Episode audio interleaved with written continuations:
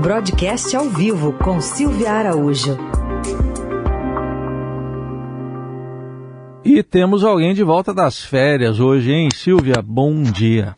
Oi, Raíssa, bom dia. Bom dia para você, bom dia para os nossos ouvintes, bom dia para Carol que está de férias, né? Ela está de férias agora, três semanas então. que ela está de férias. Então estamos aqui. Tô saí um pouquinho do home office, viu? Tô aqui no, no prédio que você conhece aqui no bairro Voltou do Voltou para a sede? Que legal, que bom. Por, por três Aos semanas. Pouquinhos. Por três Aos semanas. pouquinhos vai voltando, né, Raíssa? É Graças a Deus a vacinação está avançando. É isso aí. E vislumbramos coisas boas para o futuro, né? Isso aí. Tomara que chegue para todo mundo, né, Silvia? Ô Silvia, vamos falar do vacina para o bolso, é, seria a inflação tá mais baixa, mas não tá dando não, né? É, exatamente, né? A gente tem notícias boas por um lado, né? Por outro, né, Raíssa? Você lembra da expressão do dragão? É, lembro. Da inflação? Então, parece que o dragão tá querendo acordar, né? Hum. Pelo menos é o que a gente está olhando aí é, nesses indicadores de inflação. Achei que você que ia me atualizar hoje, hum. mas eu, é, esse, essa volta das férias já deu para tomar pé aí de que a inflação de fato não está dando trégua para o brasileiro, né, Raíssa? Os preços continuam subindo, alguns indicadores de inflação de acumulado do primeiro semestre do ano que saíram já é, mostram que a inflação está bem alta. A gente conversou muito no jornal é, ao longo desse primeiro semestre sobre esse GPM, né, esse indicador aí que que corrige aluguéis, que está até essa confusão, não corrige mais, é, vamos negociar aluguéis, porque esse indicador está muito alto. No primeiro semestre, ele acumulou, Heisen, 35% de alta, é muita coisa, né? Hum. Só em seis meses você tem um indicador de inflação, é, na verdade, desculpa, em 12 meses, 35% de alta, e no primeiro semestre foi 15% e é muito alto, é muito alto porque a inflação oficial do país, aquela inflação que, que baliza política de juros é, do Banco Central, ela é bem mais baixa do que isso, né? E por falar no IPCA, que é essa inflação que o Banco Central olha para aumentar juros e também não para de aumentar juros, a nova estimativa para esse IPCA do ano de 2021, que saiu ontem naquele boletim Focus, ela subiu de 5,97 e agora ela já estreia os 6% de alta acumulada é, no ano até o final desse ano de 2021. Então, o pessoal ali do, do Focus, né, os bancos, é, os analistas que mandam essas projeções para o Banco Central, o Banco Central faz essa coleta e tira é, uma média das projeções. A média dessas projeções para esse ano de 2021 está em 6,7%. E aí, né, Heisen, o que, que acontece? O Banco Central tem que correr atrás da inflação mais uma vez, né? E ele corre atrás da inflação com a política monetária. A gente já viu três altas consecutivas de juros nesse ano, né? Cada dose de 0,75 ponto. Esse mês de julho tem uma trégua, porque a próxima reunião do Copom é só em agosto, e até lá ele olha o comportamento da inflação para ver se nesse espaço de uma reunião para outra houve algum tipo de arrefecimento é, desses indicadores ou se esses indicadores continuam mostrando alta.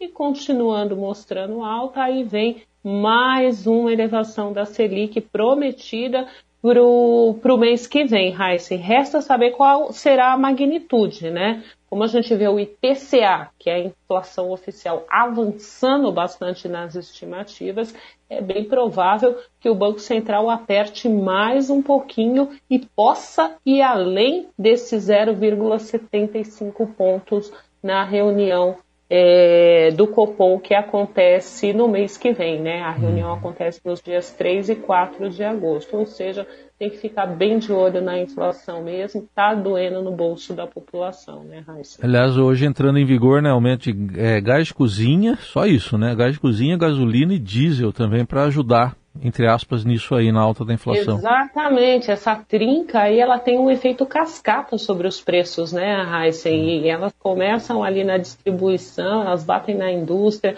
aí elas vão bater no comércio e bate ali nos supermercados, aonde a população sente mais forte é, o peso da inflação, além das contas de consumo, né? Porque a gente também tem esse problema todo da crise hídrica uhum. e a energia elétrica é outra que não está dando trégua e não deve dar trégua por alguns meses. Bom, no meio disso tudo, teve a confirmação, né, Silvia, do, da manutenção, prorrogação do auxílio emergencial por mais três meses. Dá uma forcinha para a economia? Dá uma forcinha para a economia. Se, de um lado, a gente tem essa estimativa de inflação mais alta para esse ano de 2021, a gente também tem uma expectativa mais positiva para o PIB desse ano, né? Então, as estimativas para o PIB, para o Produto Interno Bruto, para esse ano, ela vem subindo semana após semana é, no Focus. Então, agora, a estimativa para esse ano já é um crescimento. Olha, Raíssa, quando eu saí de férias era menos de 5%, agora já está em 5,18%. Então, ela está subindo é, gradativamente. Isso é bom, né? Porque se a economia cresce, a gente tem reflexos é, bem significativos, principalmente na taxa é, de desemprego, que essa taxa de desemprego tende a cair com o aumento da economia. É isso que a gente espera, que essa lógica econômica ela de fato funcione e aconteça. Então, para o PIB, as estimativas é, são boas para esse ano. Aí recupera aquela queda é, que teve no ano passado, né, no primeiro ano da pandemia, em que o PIB brasileiro teve queda, se crescer esses 5%, recupera a queda do ano passado. Aí você zera o jogo, né? Mas você tem os outros anos para trás ainda para tentar recuperar. E o auxílio emergencial, como você falou, ele acaba dando um pouquinho de fôlego, né? Porque são recursos injetados é, na, na, na economia. Esse benefício ele vai contemplar aí cerca de 39 milhões de brasileiros. Então, é, isso significa mais dinheiro na economia nos próximos três meses. A gente lembra que quando teve aquele vácuo né, do, do, do auxílio de dezembro até abril, a gente teve um primeiro trimestre nesse ano que até penou um pouquinho por conta é, desse, desse auxílio. Depois que o governo restituiu o auxílio, quando ele é, implementou, né, trouxe novamente o auxílio a partir de abril, essas estimativas de crescimento da economia elas começaram a crescer é, também. E isso não foi coincidência, é injeção de dinheiro na economia. E agora a gente vai ter essa injeção de dinheiro até outubro. O fato, né, Raíssa, como a gente sempre conversa aqui no jornal, que o sonho do presidente Jair Bolsonaro é tentar aí fazer um Bolsa Família um pouquinho mais turbinado para que não tenha que estar tá fazendo esses auxílios picados ao longo do ano. E ano que vem é ano de eleição, vamos ver o que, que vem por aí. Está é. prometido até novembro esse auxílio que foi prorrogado ontem desembarcar num programa Bolsa Família é, do presidente Jair Bolsonaro, aquele programa para chamar de seu de assistência social, né? Muito bem, a gente acompanha tudo isso, essas negociações, bastidores, e a Silvia Araújo participa de volta aqui do Jornal Dourado, às terças e quintas. Obrigado, Silvia. Até quinta. Até quinta, Raíssa.